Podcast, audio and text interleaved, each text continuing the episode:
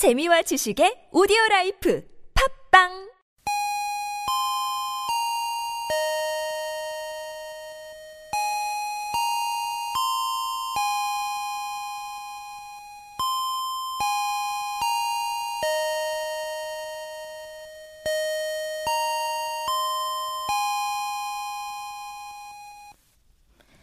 방글라데시에서 태어난 무하마드 유누스는 미국에 가서 열심히 공부를 한 뒤 경제학 박사가 되어 고향으로 돌아왔습니다.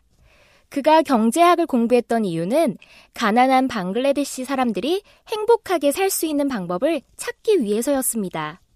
하지만 고향에 돌아온 유누스는 밤낮 없이 열심히 일을 하는데도 불구하고 여전히 가난한 사람들이 너무 많다는 사실에 충격을 받게 됩니다.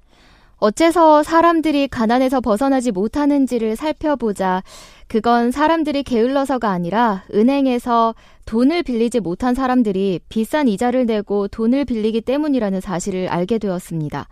지금 당장 돈이 필요한데 비싼 이자를 주고 빌릴 수밖에 없기 때문에 사람들은 그 이자를 갚느라 자신의 돈을 차곡차곡 모을 여력은 되지 않았고 상황은 계속해서 더 나빠지기만 했던 겁니다.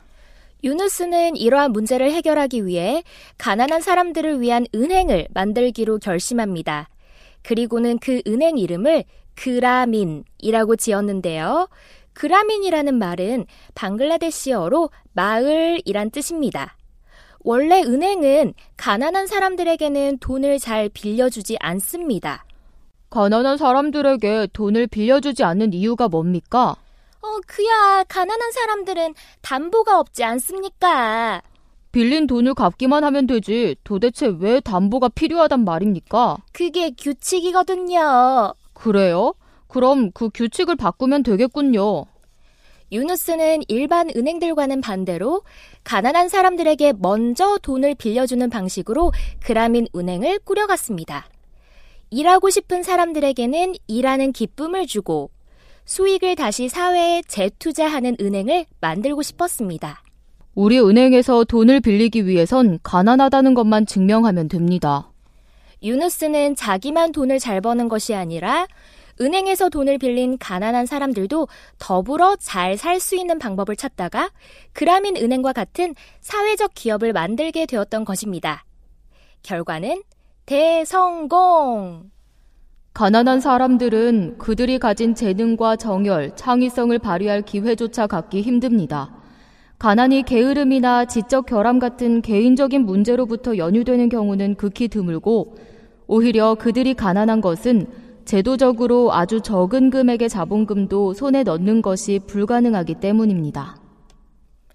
그라민 은행에서 돈을 빌린 가난한 사람들은 처음에는 중고 재봉틀 한 대를 사고 그 다음에는 송아지 한 마리를 사고 그 다음엔 음식을 팔 수 있는 손수레를 사는 등 점차 가난에서 벗어나기 시작했습니다.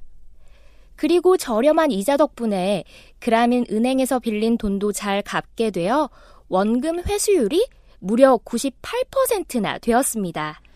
유누스의 생각대로 가난한 사람들이 은행을 통해 스스로 가난을 떨쳐낼 수 있었습니다. 그리고 유누스는 그라민 은행과 함께 사람들을 행복하게 살 수 있게 만들어준 공으로 2006년에 노벨 평화상을 받게 되었고요. 유누스가 처음 그라민 은행을 세우고자 했을 당시의 꿈은 작고 소박한 것이었습니다. 그저 방글라데시에 있는 조브라라는 작은 마을의 빈민들을 돕자. 만약 내가 그들에게 조금이라도 돈을 쥐어준다면 그들의 삶이 나아질지도 모른다. 하지만 그 작은 꿈과 실천이 지금처럼 큰 영향력을 가지게 될 줄은 전혀 상상도 못했다고 합니다. 그라민 은행은 전통 시스템에 있는 다른 은행들과는 달리 빈민층 중에서 가장 가난한 사람들일지라도 적절한 환경이 조성되기만 한다면 자신의 경제적 문제를 잘 해결할 능력이 있다고 전제를 하고 있습니다. 그것이 바로 이윤만을 추구하기보다는 사회적 문제 해결에 이바지하고자 하는 새로운 유형의 기업, 즉 사회적 기업의 시작이었습니다. 사회적 기업도 여느 기업과 마찬가지로 이익을 목표로 운영되고 있지만 다른 점이 있다면 기업의 핵심이 인간의 문제를 해결하는 데 있다는 것입니다. 기존의 시장 틀 안에서 사회적 목적을 달성하도록 만들어진 기업인 것이죠. 사회적 기업이 비영리와 구분되는 점은 기업이 더 많은 사람들에게 접근성을 높이고 서비스나 상품의 질을 높이기 위해 적당한 양의 수익을 내야 한다는 것입니다. 세계 인구가 70억을 돌파하고 있는 지금 그 어느 때보다도 자본주의의 의미를 되돌아보는 것이 중요해졌습니다.